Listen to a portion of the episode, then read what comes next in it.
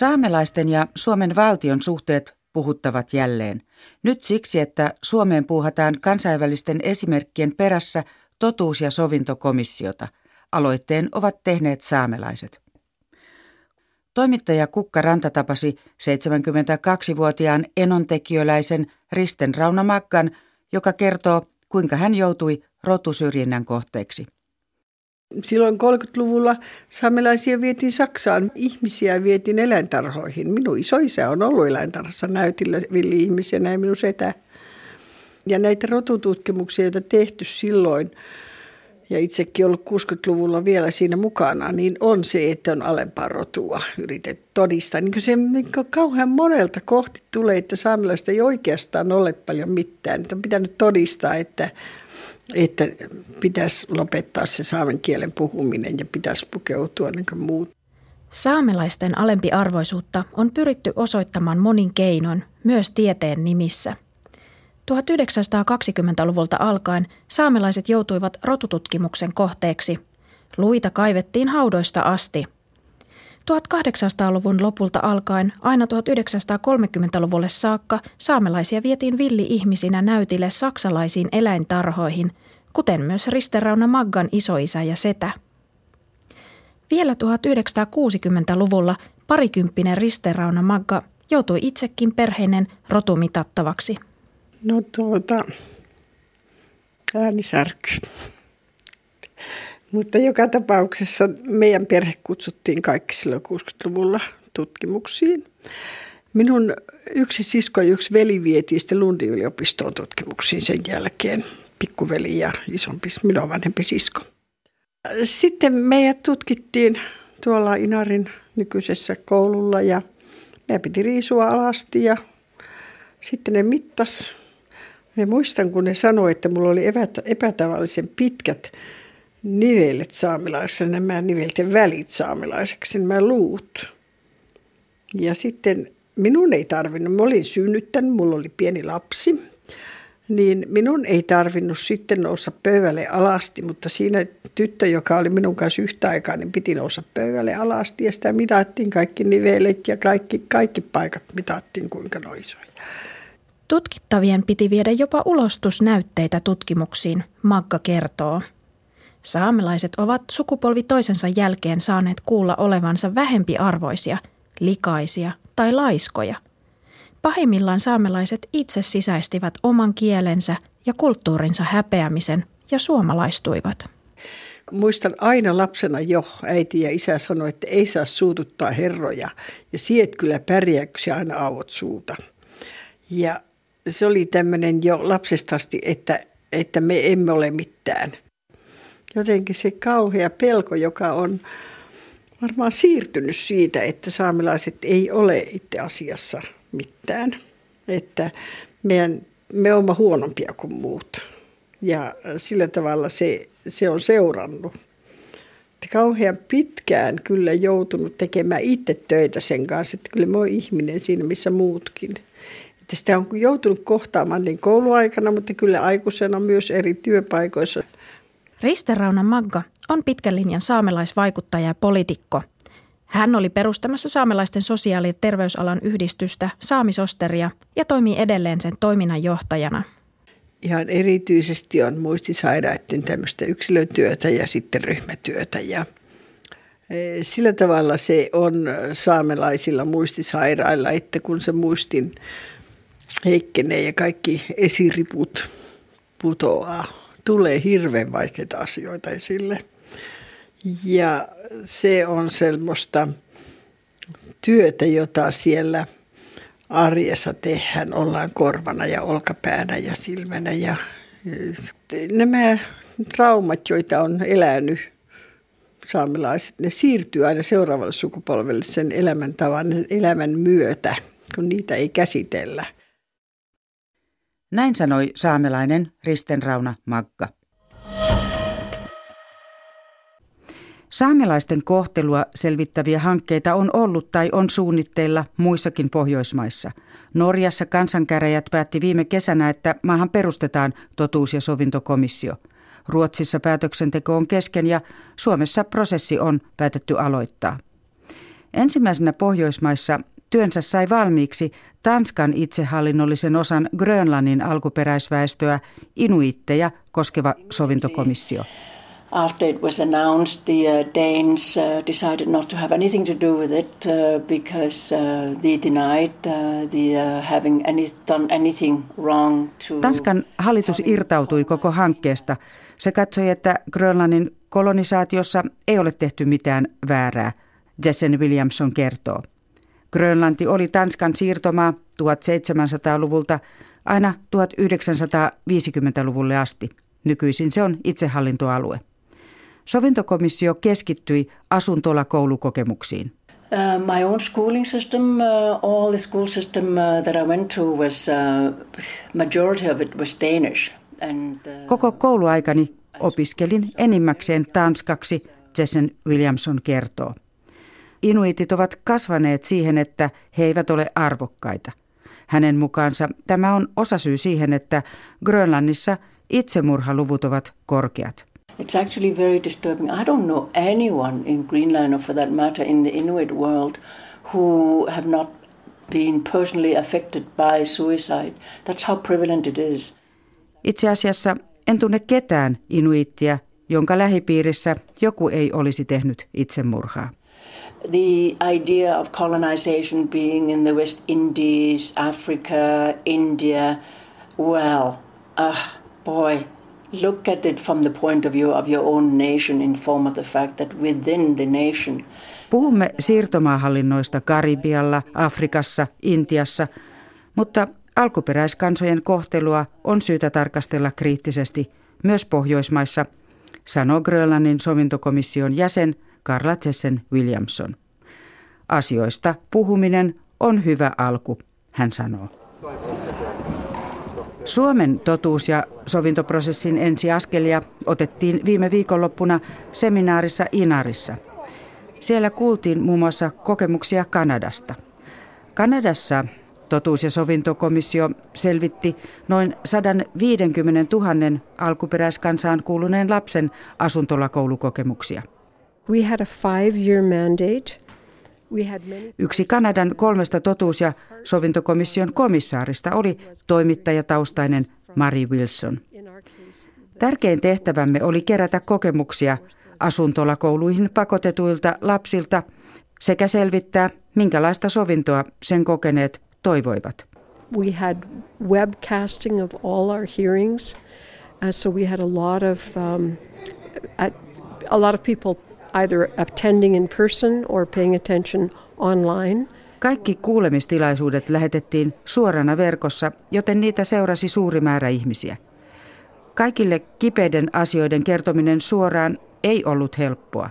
We had um, people coming and presenting to us, sometimes by speaking, but sometimes by offering poetry, sometimes by singing songs or giving. Joskus ihmiset lausuivat runoja tai lauloivat kokemuksistaan. Joskus saimme taideteoksia. So some people wanted to speak publicly. They were very eager to help in telling the rest of Canada what had happened, and indeed, some people said telling the rest of the world what had happened. Osa ihmisistä halusi puhua julkisesti ja kertoa muulle Kanadalle ja jopa koko maailmalle, mitä olivat kokeneet, Mari Wilson kuvailee. Kertomuksista luotiin kansallinen arkisto sovinnon helpottamiseksi. Kaikki tieto on nyt tallessa. Hearing what happened to children, what it was like when they were taken from home, their parents. Koko prosessi oli hyvin koskettava, koska kertomukset koskivat lapsuutta. Kuulimme, kuinka lapset vietiin vanhemmiltaan. Oli myös paljon kertomuksia seksuaalisesta ja muusta hyväksikäytöstä. The hardest parts were trying to satisfy everybody, trying to be everywhere. Kaikkein vaikeinta oli kuitenkin yrittää tyydyttää kaikkien toiveita, tehdä kaikki mitä meidän piti niin lyhyessä ajassa ja niin suuressa maassa kuin Kanada, Wilson sanoo. Odotuksia oli paljon. Joskus oli myös vaikeaa saada viranomaiset ja esimerkiksi kirkko yhteistyöhön. It's easy though to say the words, it's harder to make the changes, and that's the part we're still waiting on to see if meaningful changes will actually happen. On helppo puhua, mutta vaikeampi toteuttaa muutoksia, sanoo Kanadan totuus- ja sovintokomission jäsen Mari Wilson. Myös Suomessa asuntolakoulukokemukset ovat keskeinen osa selvitettäviä asioita. 1940-luvulta alkaen saamelaislapset jättivät kotinsa kuukausiksi jopa jo seitsemänvuotiaina. Käytäntö jatkui vuosikymmeniä. Seurauksena oli traumoja ja monella oman kielen unohtuminen. Kukka Ranta tapasi saamelaiskäräjien puheenjohtajan Tiina Sanila Aikion Inarissa.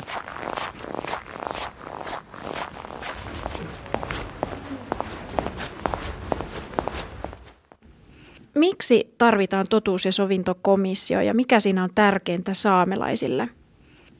Totuus- ja sovintokomissio ja se prosessi minun näkemykseni mukaan tulisi tehdä näkyväksi sitä näkymätöntä historiaa ja, ja suhdetta ja sen kehittymistä saamelaisten ja Suomen valtion ja, ja sen eri rakenteiden välillä.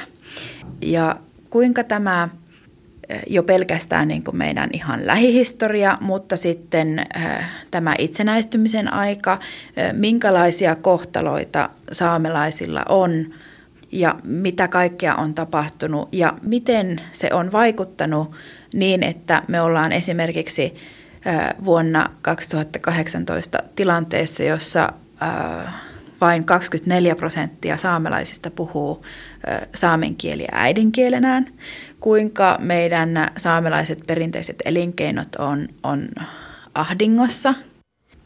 Saamenmaalla on käynnissä myös monenlaisia muita prosesseja, jotka saattavat pahimmillaan jopa vaarantaa totuus- ja sovintokomissiotyön etenemistä, jos ne samanaikaisesti kasaavat uusia traumataakkoja saamelaisyhteisöille, arvioi Sanila Aikio.